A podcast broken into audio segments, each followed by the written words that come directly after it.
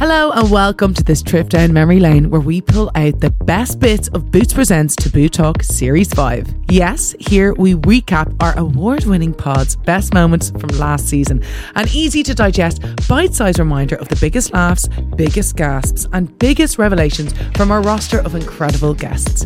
We covered everything from the online sex industry, penises, and cancer to puberty, postpartum bodies, managing burnout, and women's health over 40.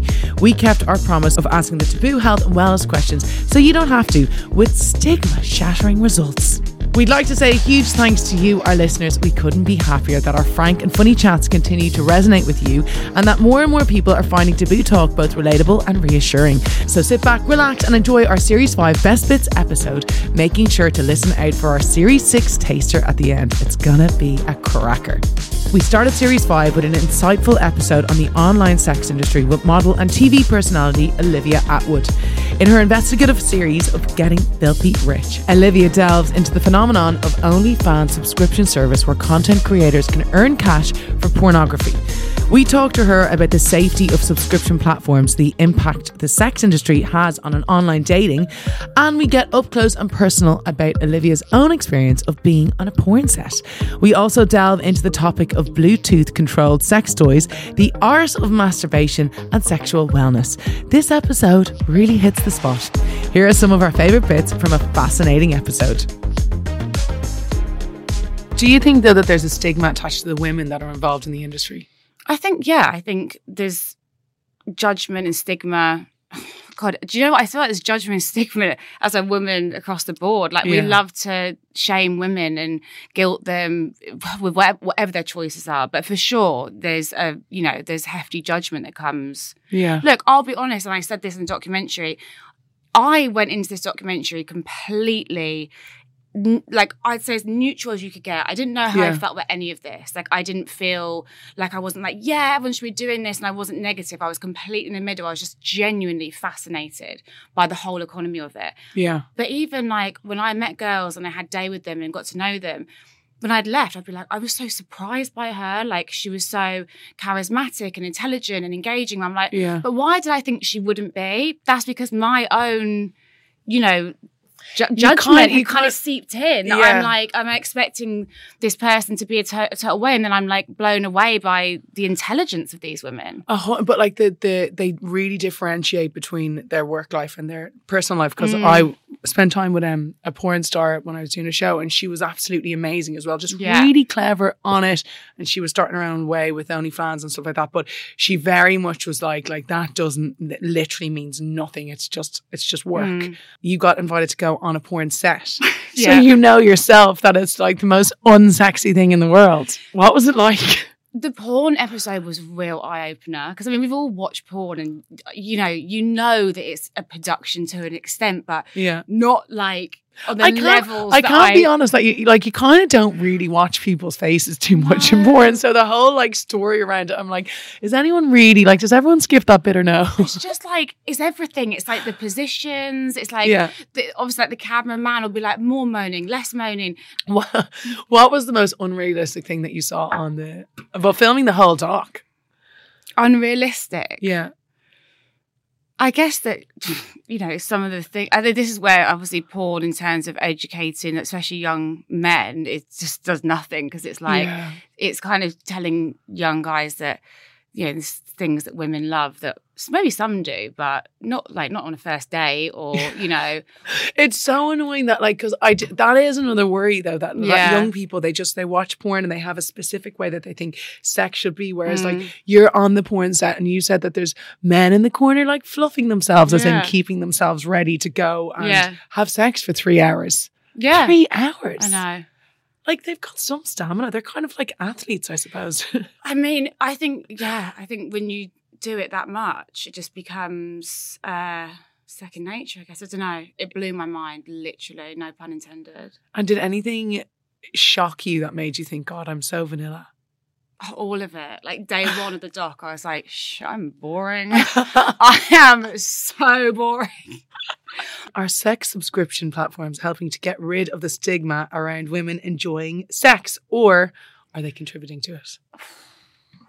It, I think it's that's such a complex I don't. Th- I, I don't think it's a yes or no answer. No, and I, think, don't think that that is gonna like. I think women are becoming more like open to talking about their Hmm. sexuality and what they like and everything like that. And I think that, yeah, I think a lot of that I think comes with age though as well. I think I think shows like Getting Filthy Rich, like making a show without that without condescending anyone, without that kind of sometimes that air of like judgment that can come in the room, these Yeah. dogs, things like that are helping, I think, for people to talk about what they're doing without shame. And when I made the show, honestly, I was like blown away. Girls coming up to me, like I see a girl on the street she works in a strip club and she was like, watching your show, I actually told my family for the first time what I do because Oh. I ah. felt like I could actually be proud of it and stuff. And I think bringing things into like mainstream conversation, conversations like this Yeah. are all really good for breaking down that stigma. Episode 2 was called Penis Bible. I was joined by Naked Attraction and Naked Education host Anna Richardson and sexual function expert Dr. Anand Patel, where we explored the intricacies of the male anatomy and offered an informative and compassionate approach to men's sexuality. Listen as we break down those taboos one by one to provide practical solutions for a fulfilling and confident sex life. Whether it's advice around erectile dysfunction, penis size, tips on improving sexual performance, learning about trans genitalia, or simply gaining a better understanding of your own body. Anna and Anand are on hand to unlock the secrets to self discovery so you can feel yourself again. Here are some of episode two's best bits. A lot of it as well. I know a guy who um who was quite depressed at the time, and he just w- was unable to get an erection. Oh, your, your body when you're when you're depressed, your body thinks you're unwell, so it wants you to mm. hide away mm. and curl up. And the issue with that is, y- evolutionary was you are not in the right state to have a child, mm. so your brain will drop your ability to get an erection because otherwise you might thought they're a child, and if you do, you're stuffed. Because how are you going to look after a child if you're unwell in inverted commas? So really, your body knows what to do, doesn't it? It's just trying to protect you. Yeah, exactly. Yeah. So imagine your penis Oh, in a state of suspended animation most of the time, right? Because we're socially, culturally, sat, we- we- we're not meant to have erections in public, are we? So you get your mum telling you off when you're little, you learn that. And actually, we're all sat here sending signals to our genitals going, do not get erect, do not get erect. And you have to relax to get that erection.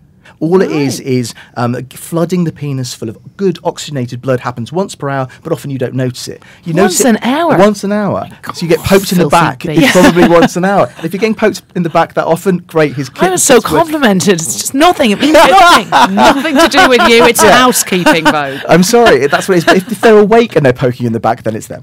yeah, okay, fair. But if they're asleep, it's literally your, your brain on a cyclical basis going, look, feed the penis some blood. And if, you, if you're having nighttime erections but not having sex, that's fine. If you're not having nighttime erections and you're not having sex and you're not masturbating or getting erections, then what is it for? Your penis will wither. Mm-hmm. yeah, get the hands down the pants. Literally, Yes. get yourself Or hard someone twice a week. And if you want to finish yourself off, why not? Do, do girls have the same thing? They, yes, they have genital flooding. Yeah, they might they mean? might get the sort of they might get a, a sort of warm sensation or a sense of fullness in their gen, like a proud puss. You, can I imagine imagine the vulva as like a hovercraft that kind your of fuss fills. proud? That's my proud puss face. Well, Khloe Kardashian famously has like what does she call Camille it? the camel Camille toe. the camel toe. yeah, yeah, because she's got a proud puss. Well, yeah, do you- well, why? Because So she's not- got bigger labia. She, she may have uh, well she, she may have big vulva energy. Oh, big vul. I want Because big actually the vulva shaft- energy. because the shaft of the penis actually goes into the vulval, the larger labia. It's, Yeah. it's, it's contained within. So when women get blood flow to their clitoris, they flood their hovercraft of a vulva, which means that if someone's going to be having sex with them, there's not so much discomfort when that pounding is happening. and also, it's rubbing all this fabulously uh, uh, fun sexual material. Oh, it's like a band. I want big vulval energy. I want some my too, band. actually. A little Camille for both of us.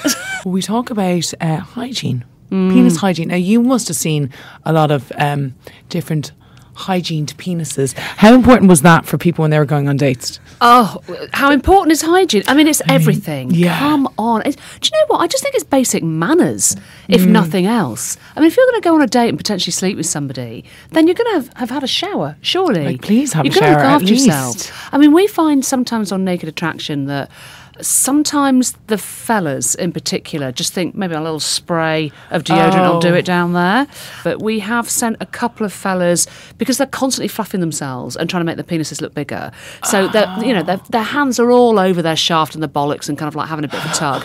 So sometimes the first AD has to get in there and say, "Fella, you've got a little bit of pre cum Wow. on the end of your yeah," and then we zone in on the camera to just sort of go, "Yep, there's a little bead of pre cum. Let's send him off, clean him up, get him back in the pod." Yeah. I think I'm really Oh, like like like a lie down now, just to visualize that. Jeez, what a job! Do you know what I mean? What a life! I'm the, I'm, I'm the artistic director, and I'm mopping up some dripping willies. But can you imagine? We just sort of zoom in, going, "Is it? Is it pre cum? Oh. Yes, it's oh. pre cum. Okay, if we can just ask him." Are they turn just standing on the side of stage, just having little wanks? Well, no, they're standing in the pods, Having little like wanks. Yeah, themselves, yeah, they're, they're basically they're basically rubbing their genitals, so eventually their prostate's going to want to leak some secretions. Yes, Oh, it's it's all perfectly normal and natural, Vogue. I mean, like You've been in some kind of orgy and it's just all men around you just rubbing their balls. Stockholm syndrome. Yeah. It's all normal. You had two trans men on your show. Yeah. On Naked Education. Do you think that's important for people to see? 100%. Certainly on Naked Education, it was a real privilege for me to have worked with um, a, a trans man called Finlay Games. And the important thing about working with Finlay, he was prepared to go naked on the show Yeah. to show everybody that he is fully transitioned, including the phalloplasty. Yeah. And the important thing about that is A, to educate us about what does that look like? How does it work? Because Finlay was prepared to show us how his penis worked. But also, importantly, to highlight the fact that this isn't just a, a quick decision. This is years, Yeah. six painful operations, you know, psycho- psy- psychotherapy that, mm-hmm. that's needed. This is a massive thing. Episode 3 was called Talking About Cancer. This episode featured singer and Loose Women panelist Coleen Nolan, singer and TV personality Michelle Heaton, and Asmina Rose from Macmillan Cancer Support. This highly emotive episode highlights the importance of talking about cancer and how to approach the subject with loved ones. A tricky subject, but thanks to all three participants who openly and honestly share their own experiences and discuss the difficulties they faced, we hope to empower you to not shut down and be open and honest about your feelings. Please be aware that this episode includes discussions around cancer. If you're affected by the content of this episode and would like further information on available support, please see the list of resources in the show notes. Here are some key moments from a truly moving and important episode. So we kind of made the decision to to not have a, not have another baby Yeah. potentially, and have my ovaries removed. And as we kind of had that open discussion, myself and my husband, um, we got pregnant with AJ. Um, and we were we were actively not trying, so um, it was yeah, but obviously not trying, not, not hard enough. But it was um, it was just one of those times Yeah. that we didn't try to not, Yeah. and and and just got pregnant like very very fortunate to get pregnant really easily. Yeah. that was you know God's way of mm. saying to us, no, you've got time on Yeah. your side. Mm-hmm. Yeah. Oh yeah, it's, it is a you know it is quite emotional thinking about Yeah. it because because you know AJ was obviously he was born and he was very sick and Yeah. he had meningitis when he was little. He was six weeks old and he was he he was in the unit for a, a week and I couldn't breastfeed because I had just had my double mastectomy a year and a half before and and I couldn't give him what what I what I needed to give him, you know, what the body urges you to do, I couldn't do it. Yeah. So it was all of that, and then knowing, knowing, because I had booked it in that six months after he was born, I was going to have the hysterectomy. So it was a lot. In episode 4, we talk about the roller coaster of emotions you feel going through puberty. I was joined with master quizzer, comedian, doctor, and broadcaster Paul Sinha, along with actress and comedian Verona Rose. Looking back at their younger selves, Paul shares how puberty affected him as a gay boy, while Verona talks mood swings and starting her period at just 11 years old. Listen for some fun bits, a mixture of emotions, and learn how they navigated their own journeys as they experienced body changes, peer pressure, and insecurities. This episode taught us that sometimes we don't know what we're doing, but by sharing experiences, it can help to empower others through puberty. Here are some of the top moments from episode 4. As I mean, I, I, I lay my cards on the table here. I'm a gay man who went to public school, an all boys public school. Yeah. So I wasn't necessarily. You must have been delighted, now. Oh, it was torture. It was absolute Oh, torture really? because you, it's like being at an all-you-can-eat buffet uh, with, with, with, with your jaw wide up. Um, it's you know I, there's nothing I could do about it. There's nothing I, I could act on. It- it- Yeah. it- uh, a public school it would cause disgrace and expulsion if you acted on your impulses. But my so my female friends were all from a west my dad's cultural background. My mother a West Bengali. Th- th- Those were my female friends, and they all seemed more confident than I was at, at equivalent age. Yeah. You said that you were shy when you were younger. Do you think that your puberty brought that, got rid of that shyness, or it made it worse? Um, made it better. But there, there were there are reasons for that. I talked about the fact that you develop your personality more when you when when you hit puberty. Yeah. But I was a very uh, naive, not really a person of the world. I didn't get the same joke. I didn't understand the same jokes that the other kids were telling. They'd all do these sex jokes, and me growing up gay and a bit closet, a bit closeted and a bit pampered, I didn't necessarily get them. Yeah. Uh, a couple of family friends of mine, very dear, still very dear family friends, um, as in my age. So my, their dads would have gone to medical school with my, my dad. They started telling me jokes and explaining them to me. Uh, and it felt like I, I was a different human being by the time I emerged from this conversation. Yeah. I felt now that I actually understood what heterosexual people get up to, I became a different person. I was able to be funnier, more Yeah. more engaging, more extrovert. So for me, puberty was a really important time to develop the personality side of who I'd like to become. And we have to change things that we love doing. 'Cause I loved playing football, rugby, Yeah. basketball, running. And as my breasts got bigger, Oh, yeah. I couldn't do them anymore. For, for one, because it start it would hurt, and then two, because it's just it would hurt if someone like bashed into you. But then two, because Running. it's just it's in the way. Yeah. you know. So all of those things were like I never had that, that problem. What's your? What would you say? I, I think I know what you're going to say, but what would you say is your best memory from the time of when you were going through puberty? Oh, best memory. Oh, that's such a tough question. Um, I'll be honest with you. Um, actually, so when I don't know if this is this, I- I hope this answers the question. But my mum um used to say she taught me this these things when I was younger to make your boobs bigger. Yeah. Not that she needed to teach me, but I used to. So I used to stuff my when I was younger. I'd stuff my bra with socks and stuff. Yeah. Um, and wear in my little cami, not my bra, sorry, my little cami top. And I would go to bed because my mum taught me this to do this thing, push my hands together and go, I must, I must, I must increase my bust, yeah. And I'd done it every night. It worked. And look at what happened. It worked. Episode 5 was a subject close to my heart postpartum bodies. I was joined by two brilliant women influencer, actress, and presenter Gemma Atkinson, and midwife and author Marie Louise. Gemma never shies away from any conversation, and she openly talks about the struggles she faced in her second pregnancy, Poogate during birth, and of course, how she feels about her body now post pregnancy. We also discuss how our pelvic floor is affected and the need to talk about this more, while Marie shares some insightful advice for all of our post pregnancy superstars. Here are some of the best bits from episode five. Uh, Gemma, when Yeah. Gemma, you obviously went through through that, which uh, would definitely be traumatic. How did you feel when you got home emotionally? Like, did it did it affect you? It kind of hit me, I'd say, maybe a week or so into being Mia's mum, and I don't know if that was just because part of sleep deprivation as well, but um, Yeah. I kind of felt not that I'd failed at birth because obviously we were both okay, but I was just so adamant that I wanted a water birth and I wanted all this stuff.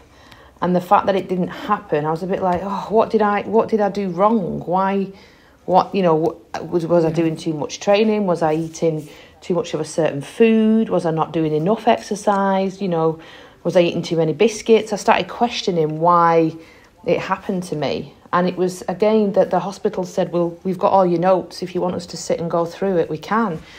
And it was only speaking to them that they said there was nothing, there was nothing you did. It's just sometimes that's how a body reacts to pregnancy. And that's that's all it was. And they were saying it's now your job, to, you know, you, you forget that, you move past it. Because I always wanted a sibling for Mia. But after that happened, I did say to Gorka, am I in a high percentage? Am I in a high risk for that to happen again now? Because if I am, I don't know if I, we can go through that again. I said because Yeah. when you're faced with like when they were doing the epidural, I had to fill in a form uh, answering questions about blood transfusions, and one of the questions was if it came to it, who would the you save, me or the, the the baby? You know, you have to fill in those questions.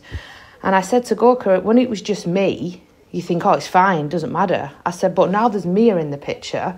I don't want to be faced in a situation where something could happen to me and her be left without a mum. And that sounds so dramatic in the grand scheme of things because, again, like Marie said, it is common after birth, whether it's a section or a vaginal birth. But it's only from speaking openly about it and speaking to other mums. And so many people have messaged me saying they've had successful VBACs. And it's for me now knowing that every pregnancy is different. And from the minute I found out I was pregnant this time, it's been different. I, with Mia, I didn't really have nausea. I didn't put on that much weight. It was just a bump. Whereas with this little man, it's been sickness and sweats and oh, so it's com- it's been different anyway. So I just need to mm. treat it as a completely different pregnancy, a completely different birth, and and just Yeah. go with the flow. Your book, you had a hilarious anecdote in it, and it was about going to the poo, trying to go for a poo, and the health visitor rings the Oh, doorbell. God. Can you tell us that story? Yeah, no, see again, no one told me. I felt like I was birthing another child out of my bum with that first poo. Oh my god! You're yeah. so scared, though. You're in the toilet. You're like, oh god, oh, Yeah. oh god. Well, I went. I said to my mum, I, I, th- I said, I think I'm ready. I think I'm going to go and have my first poo. So she was like, oh, brilliant. And because I'd had obviously a lot of pain relief as well um, from the section, I, I went to the toilet and I sat down. And as I started, I thought, oh, this is going to be a bit more of a challenge. And then the I heard the door go. And I thought, oh my gosh, who's this? And my mum answered it. And I heard my mum say, oh, hiya, come on in. And it was the health visitor. And meanwhile, I'm in the next room and I've got one hand on the sink, one hand on the door, just kind of going, come on, you can do this. And I must have been in there a good 25 minutes and I was rocking, I was doing all this stuff. Finally, had my first poo, which was very disappointing. It was just like a prune after all that. And when I walked back in, I was a bit sweaty. And the health visitor straight away said to me, she said, Have you done your first poo? And I went, Yeah. I says, and it really, really hurt. She said, Don't worry, it's completely normal. And again, she then told me about it. Um, and, and, and said, yeah, it is, it is quite a challenge for some women after. And I, I kind of feel like you, you think to yourself, oh, I've not been through enough carrying a baby. It's like you were saying about the bleeding after. It's like you have nine months of no periods and it's joyous. And then you have the biggest period of your life. It's like, oh, come on, Yeah. give us a break. We all experience this. I know I do, and that's burnout. So, in this episode, we talk about how best to manage mental, physical, and emotional exhaustion. Former Olympic champion Dame Kelly Holmes and Bridgerton actress Ruby Barker, who are both advocates of raising awareness around burnout, pressure, stress, and mental health issues. Kelly tells us she had to take 10 months off work during lockdown, while Ruby opens up about childhood traumas and being hospitalised for mental health reasons. Listen now to hear about their experiences and why they are now putting their health ahead of anything else. Here are some of our favourite moments. So I basically come out gay last year, uh, publicly Yeah. or professionally, and the narrative in my head leading up to it was causing me to be really to the point of, I don't know, the brink. Let's Yeah. say. So you um, had that all going on in lockdown, where you were you, you were trying to figure out how you were going to come out and say that. Did you feel like pushed into coming out to say something like that, or was it your own thing going on in your own head? Yeah, so I think there's a combination of other mental health issues where you kind of, you know, your anxiety and your stress and you get depression if you've had it before. I think it's something that you have to kind of work out and learn. But there was also that professional thing where professionally I needed to do something. I needed to be the person to to stop this narrative of what because everyone knew me publicly as a speaker. That's what Yeah. I do for a living. But I didn't have to talk about being in the army, a double Olympic champion, mental health problems, being in a care home. Well, you know, working. I had enough to talk about. Yeah. So when this, but this personal thing inside me was that. I'd lived in fear for 34 years of uh, retribution because it was against the law to be in the army, and I served in the army during the ban when it was it was against the law to be in the army. Yeah, What do you mean to, against the law? If you're gay. if you're gay, to it was against the law to be in the It was- army. Yeah, to be openly. Yeah, I had my first hospital stay Mm. had to take myself in voluntarily. How come you felt like you had to take yourself in? Were you just just overloaded? I lost it. Like my it was almost as if my mind could not process a trotting around in a ball gown in a pair of kitten heels for seven months, talking in ye old English, yeah. And B, the fact that there was now, you know, talks of, of a global pandemic. Like, what's going on? Yeah. And I was, I didn't know what was going on. I imagine, like, I did not know what the crack was anymore Yeah. because I'd gone so deep in this role. I'd came out, and all of a sudden, it's like you've got to stand two meters apart, and there's a pandemic, Oh, and yeah, people yeah, were dying, and and all of this stuff, and it was really freaking me out. My brain just said, "See you later," you know, literally. Yeah. And it's funny looking back, like, this is when I knew that I'd properly, properly lost it. Because, like, burnout essentially led me to have a psychotic episode. Like, that is how serious it is the stress and all the and the rest if you just leave it. You know, do you remember when everybody was um, panic buying? right. All the toilet rolls. right. the, whole toi- the whole toilet roll thing, right. I missed out in the toilet rolls. I was raging. right. Well, my partner at the time said to me, he said, Ruby, I'm leaving you in charge of inventory. Like, you should probably get some tins in or something we don't know what's going to happen. Do you know what I mean? But obviously, I was losing it. So I don't know why he put me in charge of this. the delivery arrives. There's a man at the door. I'm in my pajamas. My afro's all matted. I'm like, right, come downstairs. Go, help me, help me, help me. Comes down the stairs. I'm not joking. Crates upon crates of lemons. Fresh lemons. Oh my god! You Yeah. literally that's what you ordered. Yeah. and you didn't realise. yeah, why lemons. Lemon. I don't know. I don't know. I don't know. What was I thinking? Like I was going to make a copious amount of like lemon drizzle. Still preserve stuff, I suppose. I lemons. suppose you could clean stuff with Yeah. It. Bare, bare, bare lemons. There was also, um, you know, like the joint supplements, like I wonder what you could say then. joint Yeah, supplements yeah. that, that the OAPs have to take. That's a very strange shopping list. I think, and, and Nicorette, because I was scared cigarettes were going to fly Oh, off the shelves. Oh. So there were about 70 spray things So that was like, the, it was actually affecting your day to day then. Like, to, you were Yeah. just doing things like that. In episode 7, we're going to be discussing all your common questions on health at 40 and beyond. Featuring author, TV personality, and presenter Kate Lawler and GP Dr. Nighat Arif. We discuss a wide range of health issues from changes in your body to gut health, skin, diet, and lifestyle so you don't feel alone. And share some great tips and advice for your total well being. So listen in and don't let age or the changes you experience define who you are or what you can do. Here are some of the best bits.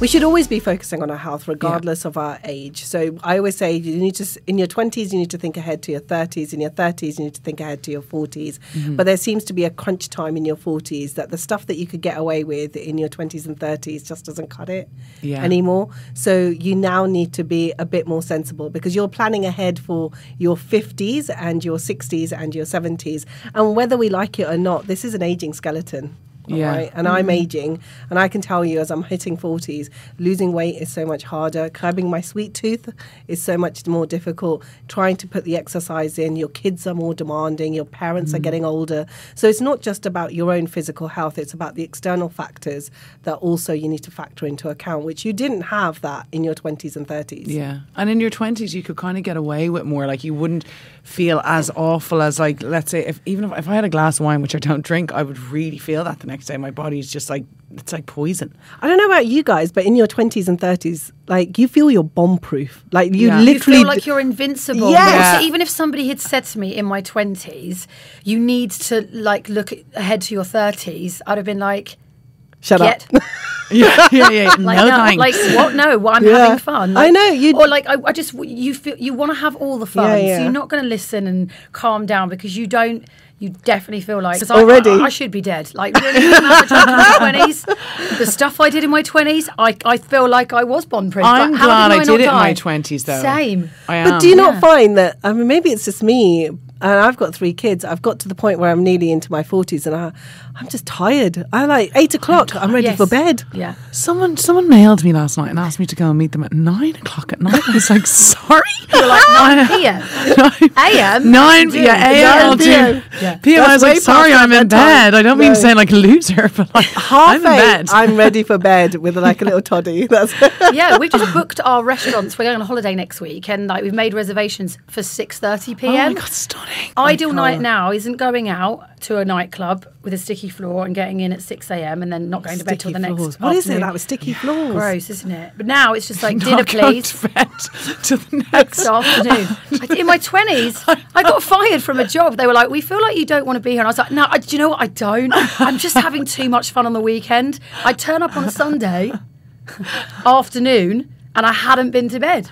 Oh god. I t- it was with Andi Peters, right? It was on a Capital. It was a radio show, Hit Music. Sunday, and he would arrive having just been to the gym, having baked banana bread. He's not a having- with drinker. a Wagamama's, and he would just be like. Just Glowing. have this glow around him. Anyway, they just said you're having like we get the impression you're not interested. in You're doing having way too much I was much like, to be fair, I, I really like going on a Hey, Saturday you're night. like, well, that's why I say to women in their 30s, you know, you're not bomb proof. You need to think about your vagina and start moisturizing down below. in your thirties. Yeah. God, of wait, course. I I don't don't, even- think I've I- ever moisturised. I've never vagina. moisturised. Nobody got the memo for it. Did you not get the memo? When you like we're saying moisturise your vagina, are you talking about? Sorry, guys, I'm just going to be a bit graphic here. Are we just kind of moisturising The outside or the inside? Or are we going inside? oh, no, inside. Okay, so you've got the vulva. So you've got the Could he put it on his willy and then put it inside me? And then it Oh, this is? That such a good fun. question. Hey? This is such a good question. So, what's the difference between His willy. Am I moisturizers um, and lubricants? So, there's a real difference between vaginal moisturizers and vaginal lubricants. Oh. I'll, I'll let you into a bit of a secret. All the lubes out Are there made for men. are made for men. you You heard told this? me. She told me earlier. I was like, what? Yeah. Why are condoms lubed? For men. Oh, Yeah. It's for men. Yes. For goodness sake! Well, I- we I'm gonna go every day.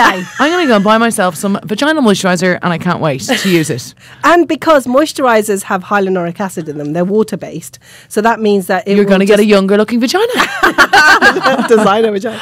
But it means that it will plump up the cells and it's non hormonal based. And so those cells will add the moisture and help the vaginal flora. So when you're having sex, for great effective sex, whether it's vaginal or anal, I make no judgments. But then actually, you should be using a vaginal moisturizer in your vagina and a lubricant, which is oil based, on your partner because he's entering you. So oil and water, so water-based moisturizer mm-hmm. and oil-based lubricant. Well, oil and water don't mix; they slide. So that makes sex so much more oh. comfortable. And that concludes our Taboo Talk Series 5 Best Bits Roundup. Hopefully, it offered a great taste of the entertaining and informative content any new listeners can expect from the pod. And it was lovely to meander down memory lane for long term fans. Thank you again for your continued support. It really does mean such a lot to me and the whole Taboo Talk team. We're absolutely thrilled you're listening. If you found yourself affected by anything that you've heard, there is a list of resources in this episode's show notes. And please watch out for Series 6, which is dropping soon. I'll be asking some amazing new guests the most important and most embarrassing health and wellness questions so you don't have to. Here's a sneak preview of what you can expect from the next series. I think most people look at sobriety as like what they're going to lose mm. instead of what they're going to gain. Exactly. Yeah. And that's like, that's a real shame. Realistically, like I would never be called a lesbian. Oh, I hated that word. like I would be like, "Uh, I'm not a lesbian. Just don't say it. Just say I like girls. Like there was such a big thing on that word for me when I was younger. I think lately, maybe the past six months, I'm okay with it. when I first got it, and I was like, oh, like I'm gonna have to like like take my needle out and do it in a restaurant. I was like, I was I was I was in myself thinking everyone's gonna be looking at me thinking, what's he doing? Yeah. Is, he, is he doing drugs? Is he doing something? You know what I mean? Because because you're thinking needles. People don't really like. like I've I've never really seen anyone do it, innit? I don't even think it's a little cry. It was quite a long cry. It was trying to be a- nice. it was a good, I reckon, 45 minutes, and I was holding, holding my daughter's head. Uh, this is absolute true, but this is the reality of it. Everyone out there understands this. You sit there and you're like, for some reason, I am so emotional. Becoming a parent is something that just changes, I think. And I don't want anything to happen to you. You're just heaven, but also you're driving me mad. Please don't forget to rate, review, and subscribe to Boots Presents Taboo Talk on your preferred podcast platform. Big thanks again, and speak to you soon.